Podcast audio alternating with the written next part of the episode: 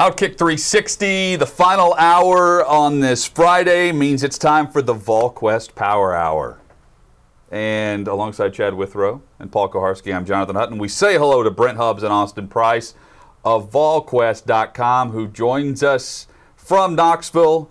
Gentlemen, hope you're doing well as we head into yet another great weekend. I'm doing great. How are you guys doing?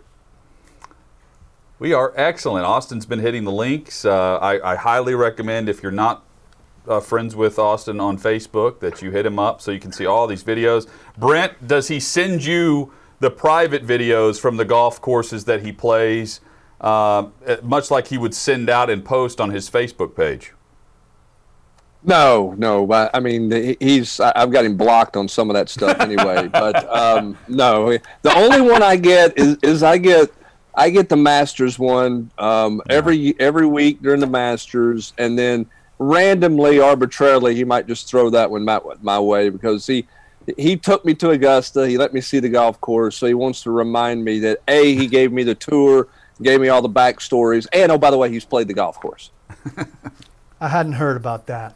Always, always key playing the golf. Uh, but we have heard about when you dropped ice on the ground at Augusta. yeah. uh, I, I, w- I would like to add, I would definitely like to add that listening to your all's conversation before the break, um, Major League Baseball just needs to do one thing. They just got to go and get that Mount Juliet A's team. The pitcher I hear on that team gets lit up like a Christmas tree uh, during the week and on the weekend. So they get that pitcher on that coach pitch Mount Juliet A's team. You, Chad, your thoughts? You, you, you let me go out there on a Major League Baseball mound, and your hitting woes are completely cured in one outing right there. I'm going to throw gasoline you're, you're on that definitely no Sonny Gray pitching yeah, if, if Major League Baseball wants an end to their offensive woes, I'm your pitcher. you sign me up for a team, and those offensive That's woes will go away. Do. Guys, I want to start with basketball. Surprisingly enough, uh, today because big news coming down uh, right as we were on air today. Tennessee going to play Villanova next year in this Mohegan nice. Sun Classic. Rick Barnes versus Jay Wright, and you've got Purdue and North Carolina on the other side of that little uh, round robin tournament. So Tennessee will play one of those teams as well. It's amazing to me, and Brent, we'll start with you on this one, how Tennessee has really become a national draw under under Rick Barnes. That this is a national college basketball story today. That people are excited to watch these two programs play each other next year, and it's really a testament to what he's done with the program. Yeah, two things. Uh, one, it's a testament to what he's put together from a roster standpoint and, and the talent he's putting on the floor and the expectations he's created. The other thing, too, is it's a testament to the relationships that Rick Barnes has and his ability to get into these tournaments. You go back and think about it. They played Villanova and Purdue, I think, in um, the Bahamas or somewhere like that when, yep. when they were just kind of building this thing up they have been able to get into these types of tournaments because of Rick Barnes' relationship with people. The difference now is they're expected to win these types of tournaments, or at least be one of the best teams in this tournament because of the roster he's assembling. So, uh, assembled. I, I, think there's two things there, and it's it's a tip of the uh, hat to Rick Barnes for a being who he is, and and b what his staff has put together from a roster. Brent Hubbs and Austin Price with us from VolQuest.com. Guys, how do you think the average fan feels about the job Josh Heupel's done since he's been on the job? Like, what's fair based on the reaction that you've heard and read through mailbags, through posts at VolQuest, reading the general's quarters, which I know can get messy no matter what time of year, no matter the coach. But I'm comparing this to other regimes at the start. How would you describe it? What's fair? I think it's a wait and see approach. Uh, I, I, think that, that there are certain fans that are obviously very optimistic just with the additions in the transfer portal and, and the fact that, you know, they're going to be, you know, looking to throw the ball vertically and score points and all that stuff. Um, but I think, you know, Tennessee fans as a whole is they're, they're a bit jaded right now. I mean, you know, they've had a reason to be jaded for the last decade, but they've kind of hung in there and they've hung in there. But I think this offseason with all the change and – moving parts really kind of took a toll on them. So I think that they're optimistic and hopeful, but they're also taking a wait and see approach, you know, because they've kind of been there, done that with, you know, a new coach and getting too excited too soon.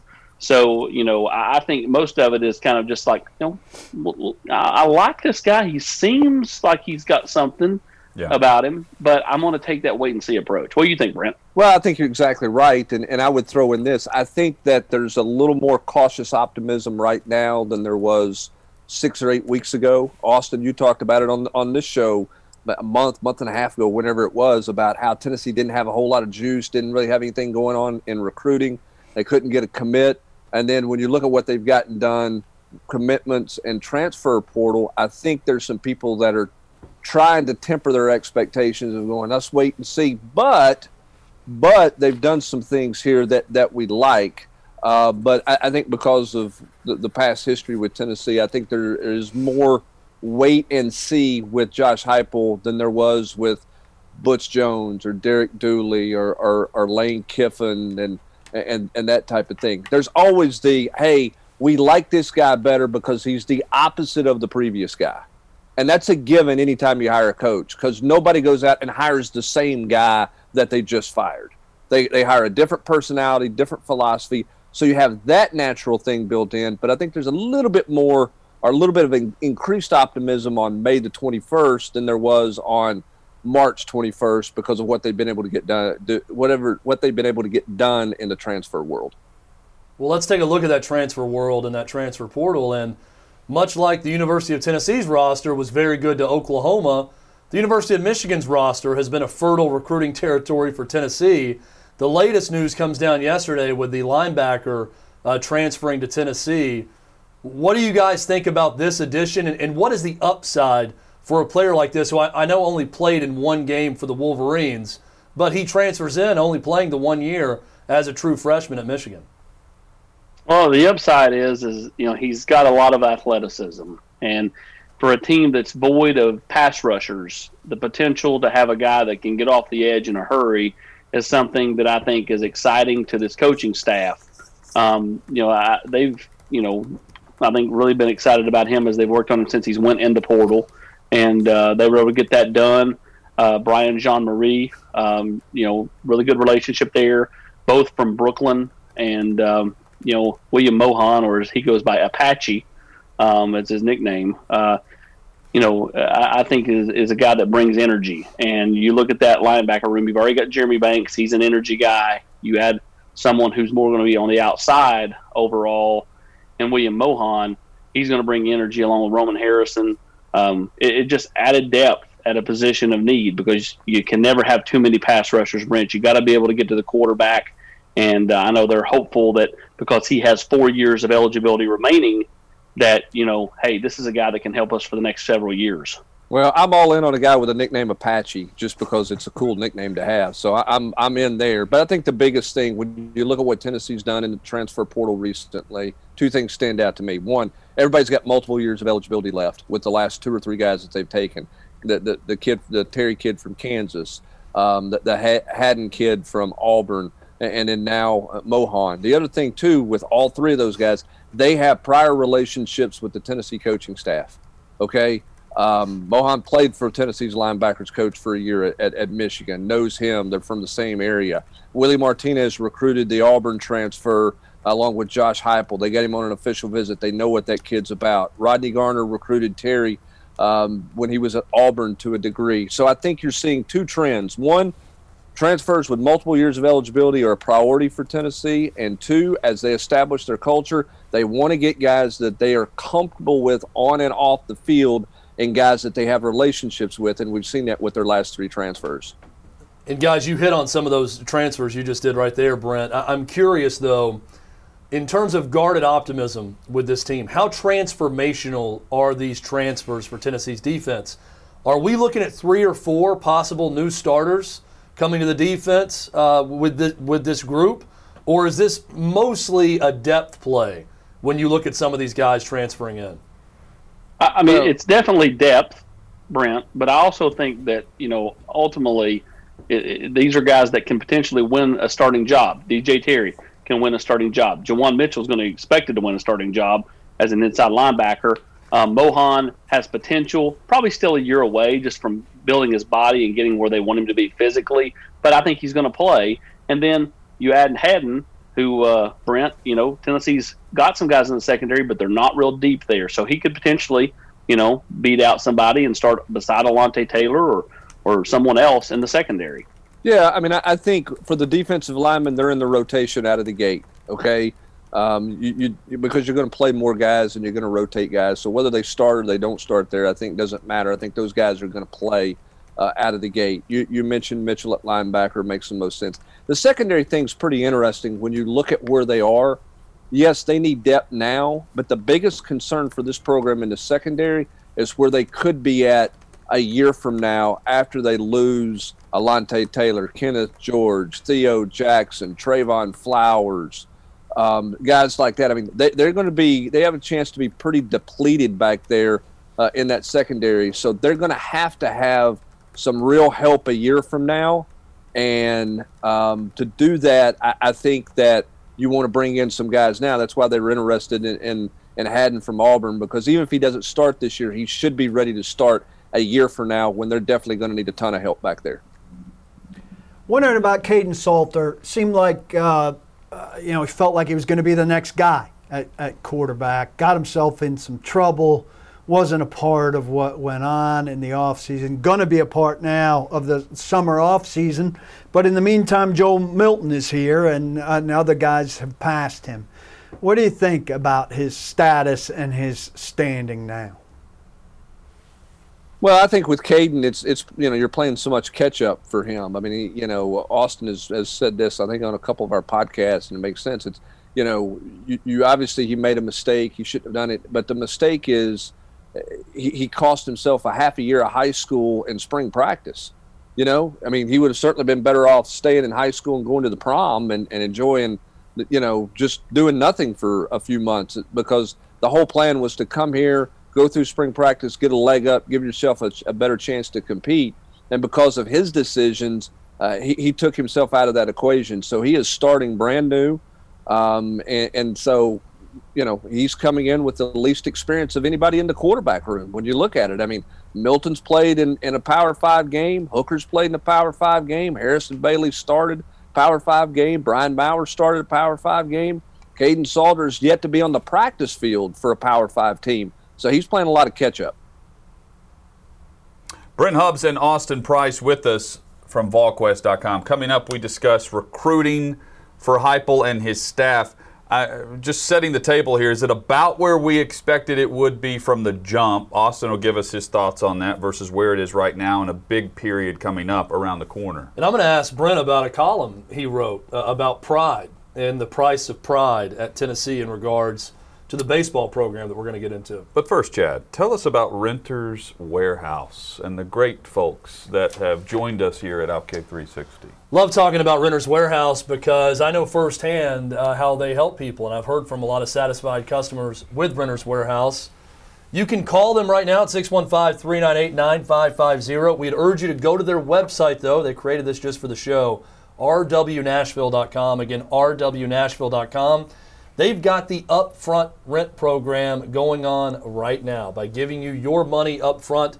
Renters Warehouse helps minimize risk and provides financial flexibility so you can build long term wealth. Renters Warehouse is Nashville's leader in property management and the only company providing upfront rent. The upfront rent program available for a limited time. Call Renters Warehouse at 615 398 9550 or you can visit the website rwnashville.com. That's rwnashville.com to see if you qualify. Do it the Renters Warehouse way and get tomorrow's rent today. Brent Hubbs of VolQuest.com and Austin Price from Peter Millar's shop. They continue with us next from Outkick.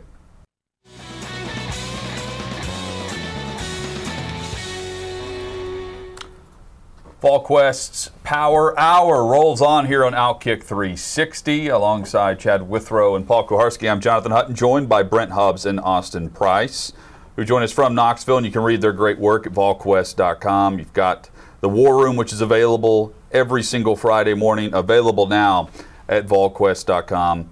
Uh, worth the, the monthly subscription based on that alone. And Chad, another thing you can get right now at VolQuest is a great column from Brent Hubbs. Yeah, and uh, I, I enjoyed uh, your column about pride and uh, the price of pride at times. And what the investment maybe should be into the baseball program under Tony Vitello, even though it's a program that is not a big money maker for the university. Um, what do you think about what that program and that team has done in terms of pride with Tennessee fans? And how do you think Danny White is thinking about the cost of that pride that, that you mentioned in the column? Well, I think Tennessee. I mean, fans love a winner. Okay, uh, and here's the thing about Tony Vitello: he's not just winning this year. This is not a blip on the radar. Uh, two years ago, they were a regional team. Last year, before the season got cut short, they were off to a fantastic start, and we're going to be a region te- regional team. So this is not a situation where, um, you know, this is they've cycled up for one year and there's going to be this big drop off. Um, so I think the bigger question for for fan for for Danny White and, and the thing you have to look at it from a Tennessee's per- perspective is how competitive you want to be in baseball. Period. Your facilities are, are getting lapped. I mean, they're just they're bad. Uh, they're they're at the bottom of the league, and whether Tony Vitello is your coach or not, you're going to have to upgrade your facilities if you're going to want to be competitive in baseball. You're not going to be able to continue to recruit um, and be successful. It, it's a it's a credit and a hell of a job by Tony Vitello that he's been able to do that and put this program where it's at, given where the facilities are. So it's not just a question about building facilities to keep Tony. It's about building facilities to, to make baseball competitive in the most competitive league in the country. Uh, to do that, you're going to have to make an investment in that. And, and are you going to get rich off of it? No, probably not. You know, uh, it's it's just you're, you're not. But if you want to be competitive in it, you want to have pride in that program, you're going to have to make a financial investment. I think Danny White knows that. He was a part of the stadium build at Ole Miss when they took debt on there, knowing it was going to be hard to repay that debt back. So I think he understands that part of it, and he better understand it quickly because everybody is going to come after Tony Vitello. What do you guys think about the the ongoing debate about on-campus baseball stadium versus this proposed downtown Knoxville baseball stadium? Well, I don't think. Go ahead. Go ahead, Brandon. Well, Vitello doesn't want to play off campus. He, he wants to be on. He wants to be on campus. That doesn't mean he won't play some big games or marquee games or things like that at a downtown facility. I, I think I think there's two reasons for that. One, uh, the atmosphere when you put college baseball in a facility that hose that that that capacity is twenty five thousand or whatever is very different you know um, it, and so i think he wants to keep things on campus a little more of a, an intimate environment if you will add some club things down the left field line add the porch stuff that you know you would not have that kind of intimacy with a with a minor league ballpark. I think the other thing too is the scheduling standpoint. Um, you know it, it's he can add a game on a tuesday night if he wants to you know what I'm saying? If he feels like his team needs to play an extra midweek game, he can get a deal done in a hurry, and he doesn't have to worry about it because it's his park and it's his use of that park whenever he wants to. So that's why he's more on campus with an on-campus facility, uh, or more on board with that. And, and Austin, I, I understand those arguments. On the flip side, I see where Randy Boyd could look at it and say, "Hey, we save a lot of money if we just play in the downtown ballpark. It's going to be about two miles from campus." Yeah, I mean, I see. I see the. Uh the advantage to both. And in fact, if I was Tennessee, I would try to work it out, improve Lindsey Nelson, do some of the things you want to do um, to that to that facility, um, but also when you know when when it, it, calls for it, be able to use the downtown ballpark. I think you can still do both and and do it effectively and uh, and, and and make it a, a, neat type thing. So you know, a perfect example is like you know, do you do you feel like you can get more people into Lindsey Nelson? Or enough people into Lindsey Nelson versus getting you know uh, more people in the, in the downtown you know you know minor league park you know because for a big weekend series you know I, I think that that could ultimately you know have a huge determining factor on you know playing a series against Vanderbilt which is you know a, a perennial power in baseball or Arkansas or LSU or one of these other really good teams in this conference that off campus always sounds tempting, and two miles doesn't sound like a lot. But we have any examples of successful off campus program of, of anything uh, in the SEC or, or anywhere? I, I don't know. Does that resonate? Well, I mean, you have, I guess South South Carolina's basketball facility is off campus, and their um, football, and, and and so is football. I guess their baseball is too, but their their campus stretches from the outskirts on the southern end of, of Columbia to the to the north. I mean, their campus is very Sprawl. odd. It doesn't have a yeah, it, it does. It sprawls through the whole city. Um, so that that's really the only one that, that I could could think of in, in, in that way. So um, you know, particularly now with, with alcohol sales on campus, that's not an attractive deal like it used to be to an on, off-campus venue, um, things like that. So, I, you know, what about Rupp know. Arena? Is Rupp Arena an example? Isn't that downtown? Yeah, yeah, it, it is. It's it's considered downtown, and, and that's worked out fine for, uh, for. But I mean, there's I mean, long time. It's it's yeah, it's about the same distance as what it would be for uh, Tennessee to, to go over there for, for baseball that way. Um, but well, nothing else. Look, nothing else plays in Rupp Arena. They don't share that venue with anybody either. Well, let's face it. It doesn't it make it easier if you stay on campus for the frat kids to roll over there and yeah, you know, have themselves a little bit of fun, and then they walk quietly back 100 yards to their frat house. It's part of that atmosphere. Safer for college it? students. That's what Chad did, right? Uh, before, during, and after Tour de France. I went to two baseball games my entire career at uh, Tennessee, Arizona State and LSU once. I was uh, not a big going to baseball, and I lived in the frat houses. We could hear the baseball game from my backyard of the frat house and take it in, but I, I didn't go to a lot of games. Now, this brand of baseball is a little bit more exciting, I think. uh, not, they were going to the College World Series when I was in school, also. But yeah, I, I think there's validity to both plans, and I can certainly understand the financial incentives as to why you want to partner with downtown or someone else. But I think it's easy. It's on campus if you're if you're that program. That's where you want it. Austin, as we switch gears and go back to, to recruiting for a moment, Josh Heupel, uh, we mentioned this last week with with Hubbs, uh, entering a period, a crucial period of recruiting right around the corner. G- give us an idea of uh, the thoughts on Josh Josh Heupel, where he was to where he's now what, what he's stepping into, the questions around his recruiting at UCF, and whether or not, again, at the time of the hire, he would be able to step in and do that at Tennessee. From from what you've seen, and and you would certainly know, uh, following recruiting as closely as you do, what what's been the response to Heupel on the recruiting trail, behind the scenes? Well, I've told Brent this several times. You know, guys, the one guy that most kids talk about when I talk to them is the one guy that had the you know notion coming in that he wasn't a strong recruiter, and that's Josh Heupel. I mean, I, I don't know how many kids. I'm like, will you talk to this guy? Well, yeah, but I really love Coach Heupel. I really love Coach Heupel, and, and and it's just right down the line. I mean, like, I think he's proving to be a better recruiter than given credit for, and and maybe that part is because he knows at this level he's got to be, you know, and and there's no I'm not saying he cut corners before. I'm just saying like he's got to be on point every time he's on the phone with a prospect because you don't know what kind of impact that has um, from one phone call to the next. And so um, th- th- he's drawn rave reviews from prospects, whether it be in state, out of state. Look at a guy like Cam Miller out of Memphis. I won't say that he's running that recruitment, but he is super involved in Cam, and, and Cam knows it and, and, so does Cam's family, and, and they've taken notice of, of how much Coach Heupel has kind of, you know, been involved there. Any other particular names from the from the staff that have popped up along with Heupel in, in that regard? Well, I think Alex Golesh has done a good job.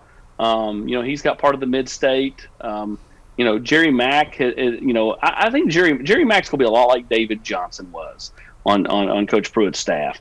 You know, I don't think he's ever going to be like, you know, this guy where you're like, he's only a recruiter because I think he's a football coach, but I think he's super capable in recruiting. And I, the fact he's been a head coach, he's been a coordinator, now just a position coach, I think he can wear all the hats. He's impressive. Um, he relates well to kids. And so, you know, uh, when when these prospects talk to a Jabari Small or a Jaylen Wright, I continue to be told that those kids rave about him.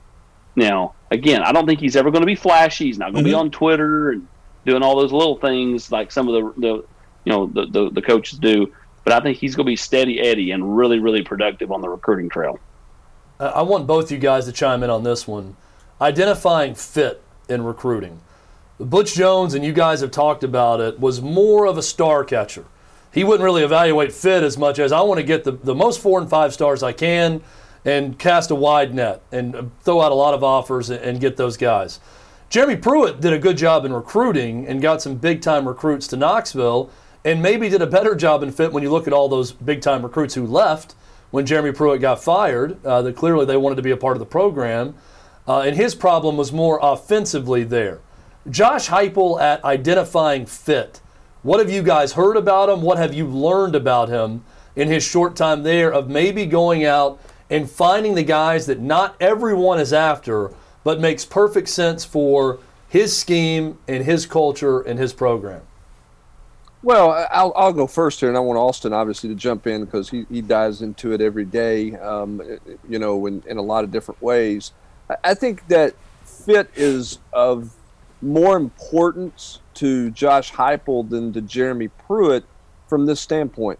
Jeremy Pruitt, when he came to Tennessee, had recruited at Alabama, Georgia, Florida State. So he was recruiting national recruits and had been for a decade essentially. And so he had relationships and ties in with all those guys. And so he was going in recruiting at that level. For Josh Heupel, he, he, he wasn't going head to head against Georgia and head to head against Alabama and head to head against Auburn. So he's got to get himself established to win those things. So for Josh Heupel, to me, it's all about fit right now. It is finding the right guys because it's not just that you're going to throw down this gauntlet. Hey, I'm going to go sign you know four stars and five stars because that's not where Tennessee's at. Because one, Heupel hasn't recruited like that in his previous stops at, at UCF. Two, Tennessee's got the NCAA investigation hanging over their head that's affecting them in recruiting Austin. So I think when you look at this from a Tennessee's perspective, fit is a very key word in evaluations for, for who Tennessee ends up landing in this class. I couldn't agree more. Um, don't make a mistake what I'm going to say here. Um, you know, recruiting the best players and, and and you know highly ranked guys matters. Okay, it, look at the top teams in college football, but those teams also have guys that they've identified that maybe weren't you know top 150, top 250 players that they end up you know kind of bringing in, developing over that you know the course of time, and they end up really productive in their program. Tennessee's got to find a way to hit on those type of evaluations. Perfect example is the last class. I think Jaylen Wright and Miles Campbell, two kids were here in, in midterm, and I know they've been here four months. But I'll be shocked if we don't look up four years from now and think, you know, those kids weren't really highly ranked. Maybe part because COVID, but maybe not. But they were super productive during their college career and, and really good players, better than what they were ranked coming out of high school. And so I, I think you have to be able to find the fit for your program. You've got to be able to find players that their best football is ahead of them. You know, you don't want to play, you don't want to pick a player that's peak in high school isn't going to get bigger, isn't going to get faster, those type of things. So for me, it, it's it's being selective, not you know, you know, just taking kids to take kids. And you're right, not chasing stars, not just taking some of those quote paper four stars, and you know, going out there and getting the best player that fits your system.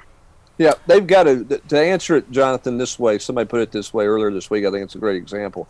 They have to land to, to flip this thing around and rebuild it. They have to land more guys who outperform their rankings than anything else in recruiting early on here, much the way Rick Barnes did with Admiral Schofield and Grant Williams. And they got to fix quarterback because yes. ultimately that's what matters most. Absolutely. Brent, start with you on this. Um, it, it's hard to just talk straight college football and have a huge topic on the sport right now without talking name, image, likeness. Behind the scenes, have you been able to gather, like, are staffs devoting a lot of manpower to putting together their plan for how they're going to recruit in the future, how they're going to pitch this to people? We mentioned that you know, Arch Manning is going to be the, the prime target for NIL moving forward in this, and a great example of it with the full on pitch from universities. How does Tennessee prepare for this as a staff? How do they stay a step ahead, maybe not even a step ahead, in stride with the universities that we know are going to crush it when it comes to NIL? Well, I, I think Tennessee's already having conversations with prospects about NIL. Now, are they having detailed PowerPoints of this is exactly how it works and that? I, I don't think anybody there. I don't think you can accurately do that at this point because you're waiting on the NCAA to vote on it later uh, in late June, uh, which will really lay out a lot of the parameters for how all of that is going to work. But those conversations are already taking place because you have some recruits now who are savvy enough and understand that um, and, and have questions about it. So, yes, they've had conversations as a staff, they've had conversations with administrators, Austin, and we know they've made some presentations, small presentations, but at least had the conversations with some recruits about NIL. Yeah, and you have to. I mean, you have to be forward thinking in this. Um, I, do think Tennessee, as a uh, program, has got a pretty good little spot here because you know Knoxville's an actual city, whereas like Oxford or Auburn or Starkville, they're small little towns. So you have more industry, corporations, all those type of things right here in the backyard. And so, you know, Tennessee's got to find a way to be ready uh, on the jump because when this thing happens, it's going to be fast and furious, much like when the dead period ends. Um, you know, college athletics is really going to change over the next 45 days, in my opinion, uh, a lot. Whether it be just how you know this recruiting class is shaped, um, you know, or how you know the the name, image, likeness stuff, you know, gets voted in, and how that changes things. I mean, I do think we're talking about a small percentage of athletes that are going to earn money, though. I mean, I, yeah. In my opinion, I just think it's hard to believe that there's going to be all this money for you know Larry, the second string middle linebacker. I, it, to me, this is going to be for the John Fulkersons and the Kennedy Chandlers and Arch Mannings, and you're you're basically the face of your franchise, so to speak, more so than anything else. Brent, you you said something there about guys being savvy, or, or some guys being savvy enough to understand it.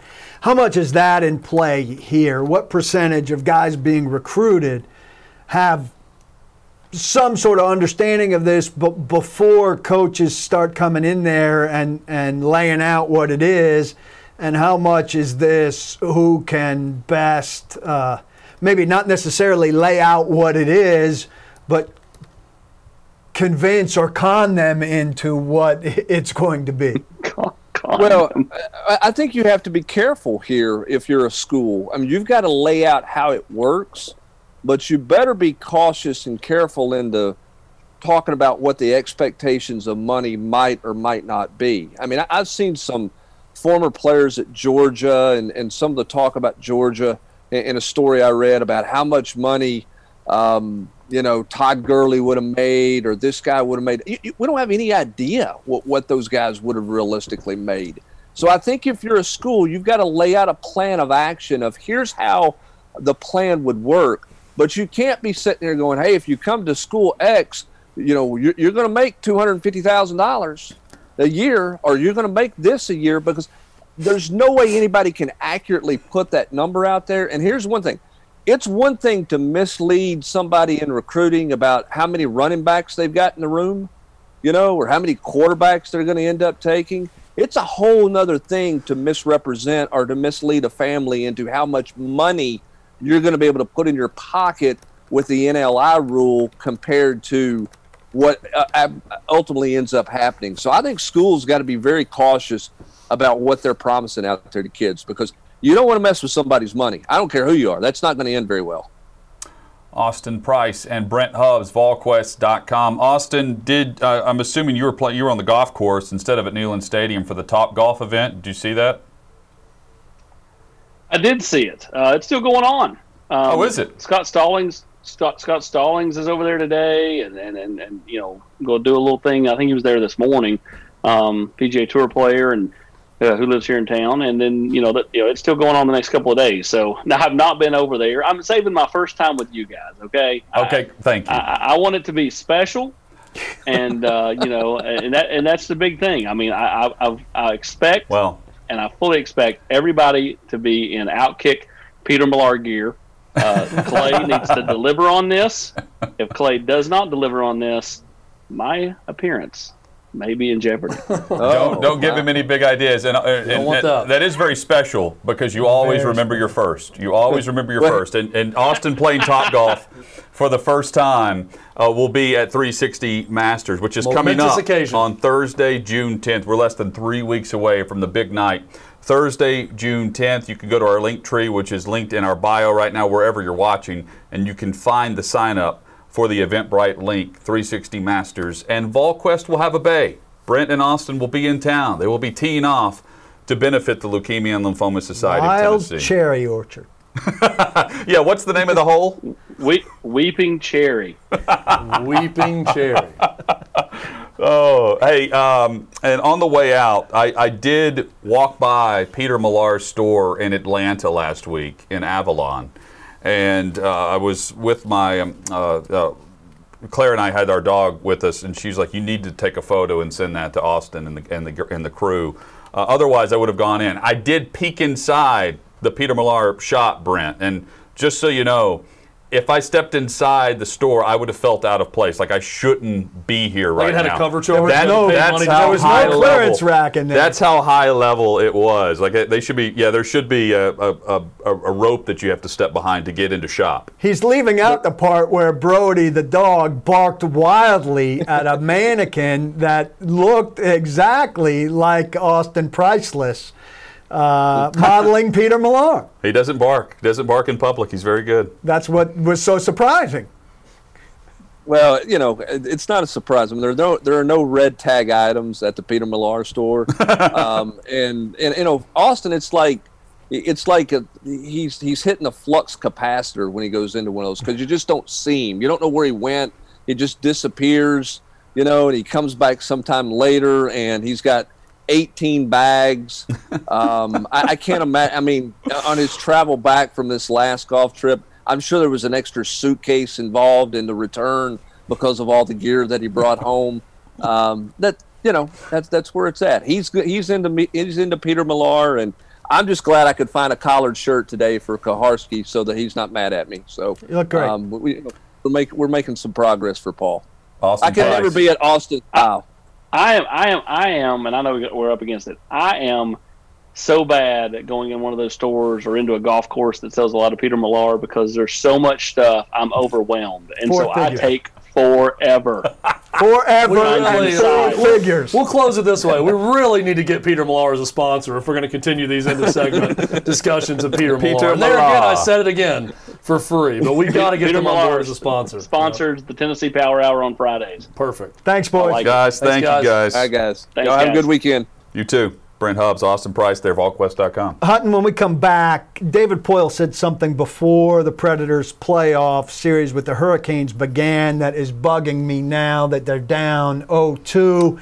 And it's my turn in the parlay game. I'll give you guys our play for the weekend. Getting a winner, the 360 Weekend Parlay. Time to write down a winner next on Outkick 360. Hang with us.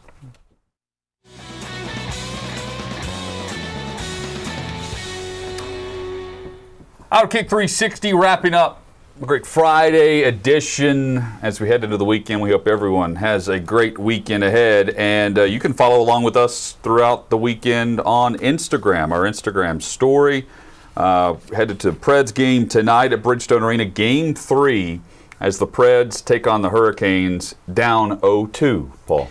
So Adam Vingan uh, wrote today at the Athletic, and he was talking about the big boys uh, having to step up, which is something we've been talking about. And he he's got a paragraph on Johansen, a paragraph on Duchene, a paragraph on Forsberg, which leads him into this quote that David Poile uh, said before the series.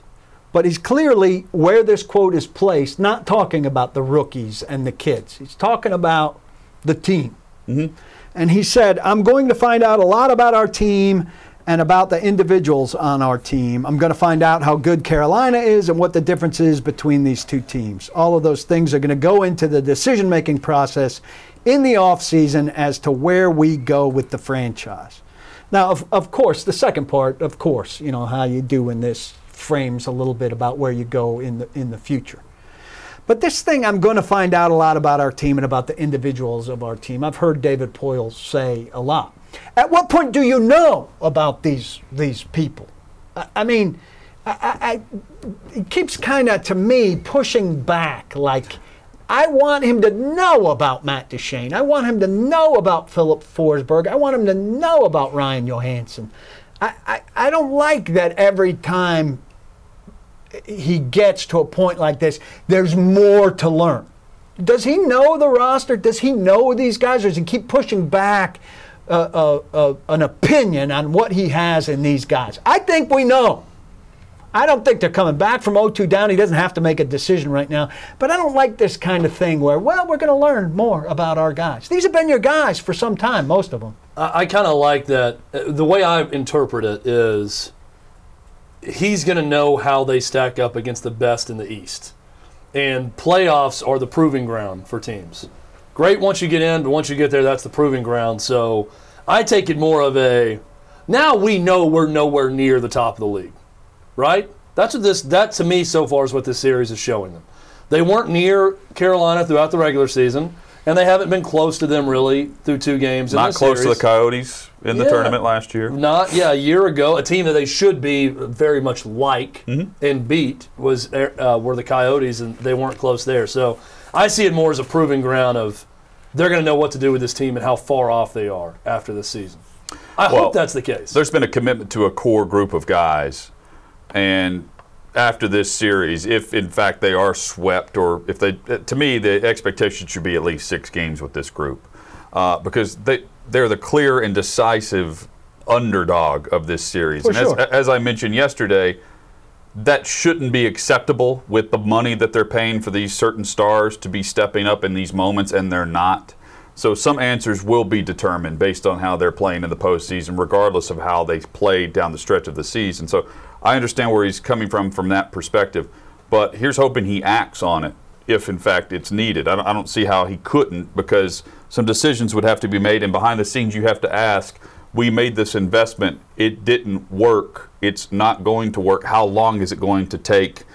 Uh, where you, you figure out how long we can go with the current group versus moving on to the next core group of players. How mean- much? How long can you rely on a core group of players that's not producing in the first round of the postseason? How long can you say, uh, uh, write a story like Vingan's writing, saying, uh, uh, it's time for the big boys to step up? Well, and think we, I think we know what these big boys are. think about how much this weekend is going to confirm or change our thoughts going into Monday's show.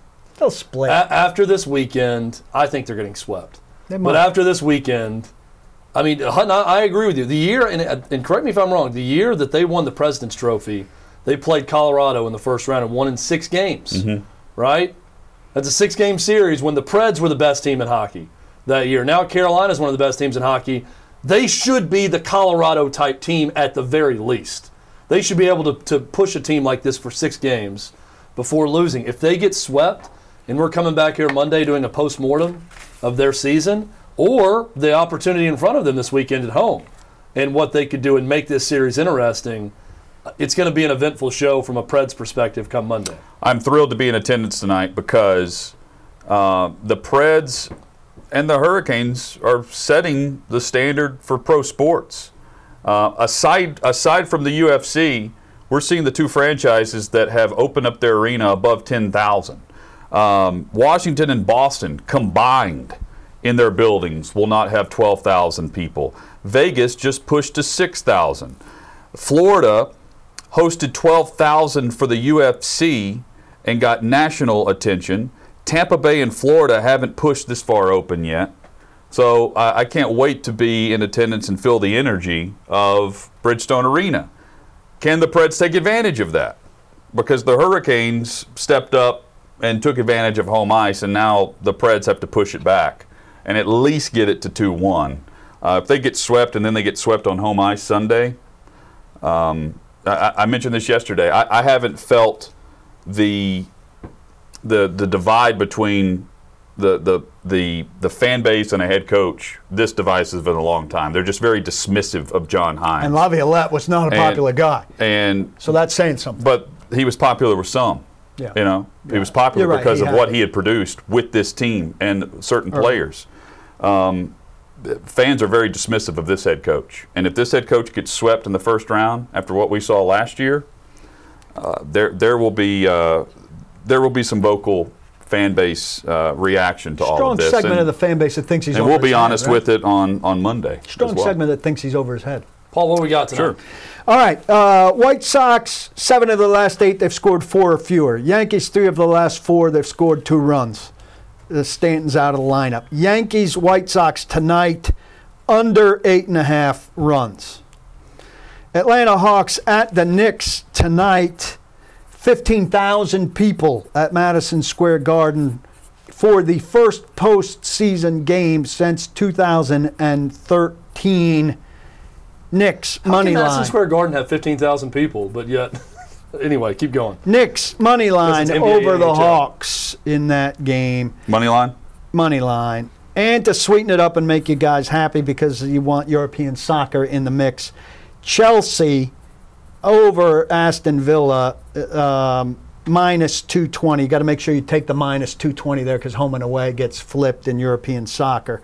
So the total of those three is plus 408, $5 to win 2042. Let's Quickly, go. Paul, give us give us it one more time. Under in the White Sox. Yankees, tonight. White Sox under, Hawks, Knicks, Knicks money line, Chelsea money line over Aston Villa. Doing it right now. FanDuel Sportsbook. We are back at it on Monday. Hit us up on Twitter, on Instagram at Outkick360. And remember, on Monday, make sure you're subscribed. Go do it right now.